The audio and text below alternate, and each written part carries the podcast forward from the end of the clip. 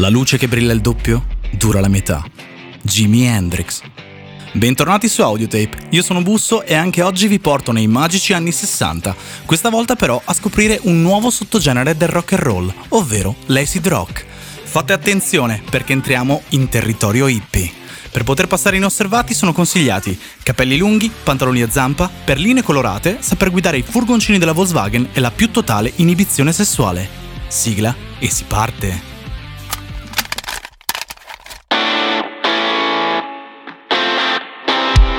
Auditive, oltre i confini della musica.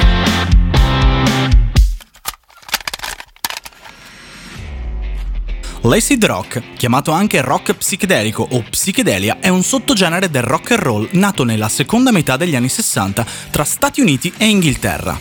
È un genere totalmente influenzato dalla cultura psichedelica degli hippie e dalle droghe allucinogene che alterano lo stato di percezione.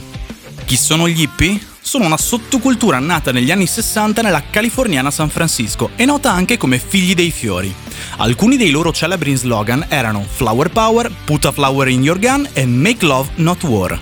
I giovani di questa sottocultura ascoltavano acid rock, riputiavano la guerra, abbracciavano invece la rivoluzione sessuale e l'uso di stupefacenti, come cannabis e acidi come l'LSD, al fine di esplorare ed allargare il proprio stato di coscienza e sentirsi un tutt'uno col creato si riunivano spesso a vivere in comunità autogestite, creando una sorta di società anarco-pacifista al fine di inseguire un ideale di umanità nuova, che può vivere in pace con gli esseri umani e con la madre terra. Erano poi particolarmente aperti a culture orientali, come quella induista, buddista o a ritualità sciamaniche dei nativi americani, che mescolarono spesso insieme, anche un po' a caso, andando a creare nuove visioni alternative ed olistiche del mondo, dando il là alla sottocultura New Age sono tuttora particolarmente celebri per le proteste pacifiche fatte contro la guerra del Vietnam e per il Festival di Woodstock del 1969, che è considerato l'evento live più importante da conoscere. Ve ne ha infatti parlato Laura, vi allego la puntata in descrizione. Lo stereotipo dell'hippie consiste in giovani con capelli lunghi, pantaloni a zampa, maglie dai colori sgargianti con spesso raffigurato il simbolo della pace, che indossano collanine di fiori o perline colorate e guidano e vivono nel classico furgoncino della Volkswagen, il Bully.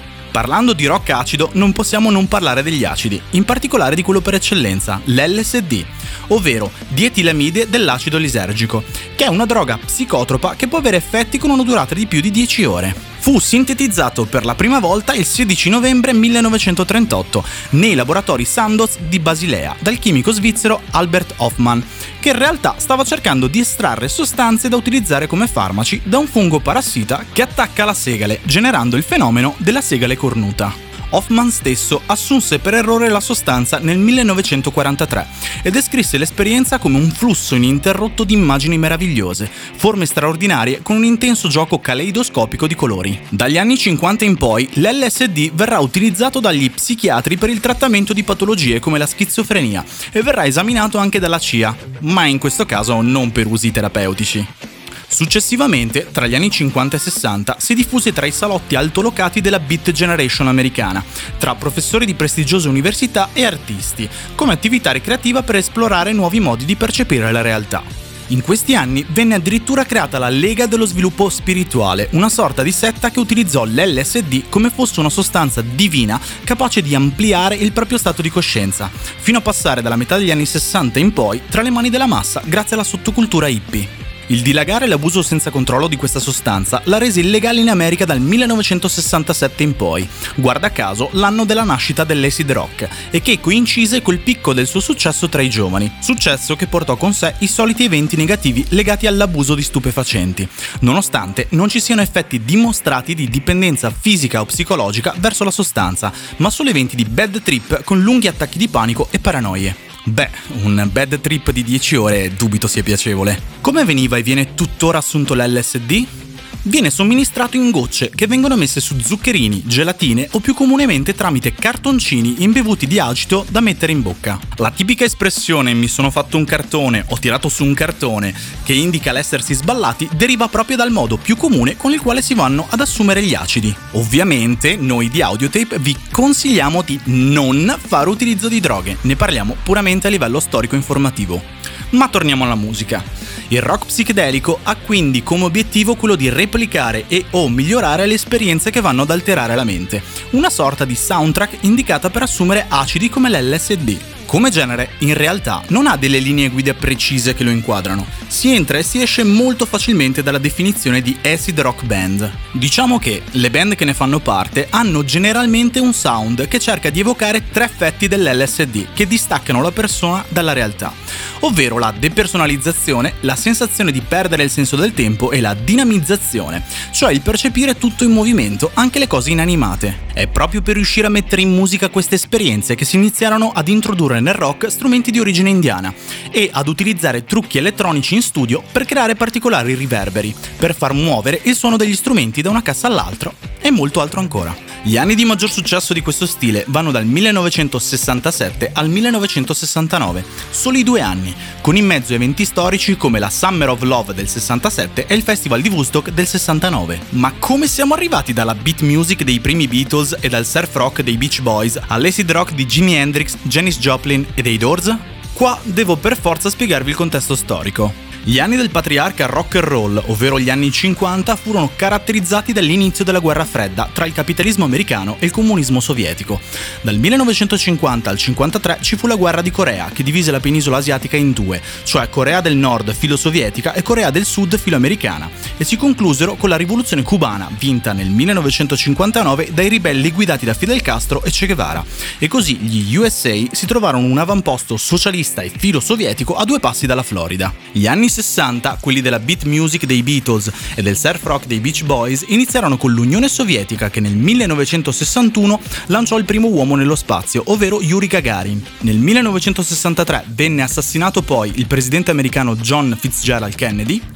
Nel 1965 fu assassinato anche l'attivista per i diritti degli afroamericani Malcolm X e nel 1966 proprio da questa comunità nacque il movimento Black Panther Party come reazione a tutti i soprusi subiti nei secoli per mano dei bianchi razzisti. Nel 1967 venne ucciso Che Guevara mentre era intento a portare la rivoluzione socialista in Bolivia e pare che ci sia la mano della CIA dietro alla sua morte. Nel 1968 poi vennero assassinati sia Martin Luther King che Robert Kennedy, fratello di JFK, e nel 1969 gli USA risposero a livello spaziale all'Unione Sovietica con lo sbarco sulla Luna. Il mondo era decisamente in fermento. Fu questa violenza e tutto questo sangue a far nascere nei giovani la voglia di un'alternativa, un mondo diverso, in pace. Volevano la fine di un'epoca così autoritaria, violenta, gerarchica, sessista, razzista e divisa. Nacque così, per reazione, il movimento hippie, forse come naturale e popolare proseguimento della Beat Generation degli anni 50, uscendo dai salotti più altolocati e raggiungendo la massa. I ragazzi dunque professavano la più totale apertura mentale e la loro ricerca spirituale non religiosa aprì le porte dell'Occidente alla cultura indiana. Primo fra tutti va citato l'artista Ravi Shankar, che si era imposto di far conoscere la musica classica indiana in Occidente, musica che, guarda caso, era un perfetto sottofondo per i trip allucinogeni dell'LSD. Da qui in poi la musica indiana venne ripresa spesso, venendo anche rielaborata nella musica rock. Oltre alla musica, dall'India arrivarono anche molti santoni e yogi, uno fra tutti Maharishi Mahesh Yogi, che fu il maestro di meditazione trascendentale dei Beatles, band che nel 1967 aveva dato vita a uno degli album più importanti del rock psichedelico e della musica in generale, ovvero Sgt. Pepper Lonely Heart Club Band. Questa sorta di pellegrinaggio in Oriente alla Herman S., cioè di riscoperta filosofica e spirituale di se stessi ma attraverso la cultura indiana, raggiunse il suo picco massimo con il viaggio in India dei Beatles nel 1968. Da questi anni in poi fiorirono innumerevoli sette e sottoculture come quella New Age, che si ponevano l'obiettivo di trovare metodi alternativi per vivere in pace e in armonia col mondo. Magari vi faremo una puntata ad hoc sui suicidi di massa e su Charles Manson.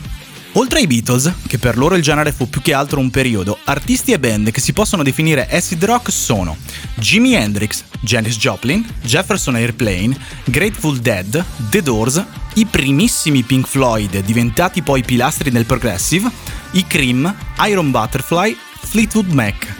Ma come ogni cosa, anche il rock psichedelico andò in declino, e per assurdo proprio dopo uno degli eventi live più importanti di sempre, ovvero il Festival di Woodstock del 1969, avvenuto un solo mese dopo allo sbarco sulla Luna. Gli artisti iniziarono quindi a trasformare il rock psichedelico. C'era chi voleva riavvicinarlo al blues e al primo rock and roll, andando così a creare l'hard rock, e chi invece voleva trasformarlo in un qualcosa di più complesso, facendolo progredire dalla sua radice blues ad un qualcosa di più ampio, dando così vita al progressive rock, e chi ancora lo fusa a sonorità più melodiche, più pop, creando così il glam rock. Ma questi brevi anni di percezione alterata ebbero conseguenze, alcune positive ed altre tragiche, come la morte di molte giovanissime rockstar. Con la droga, in particolare con l'eroina, non si scherza.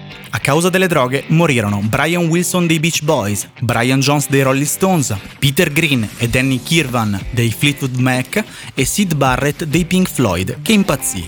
E nei primissimi anni 70 morirono per overdose Jimi Hendrix, Janis Joplin e Jim Morrison dei Doors.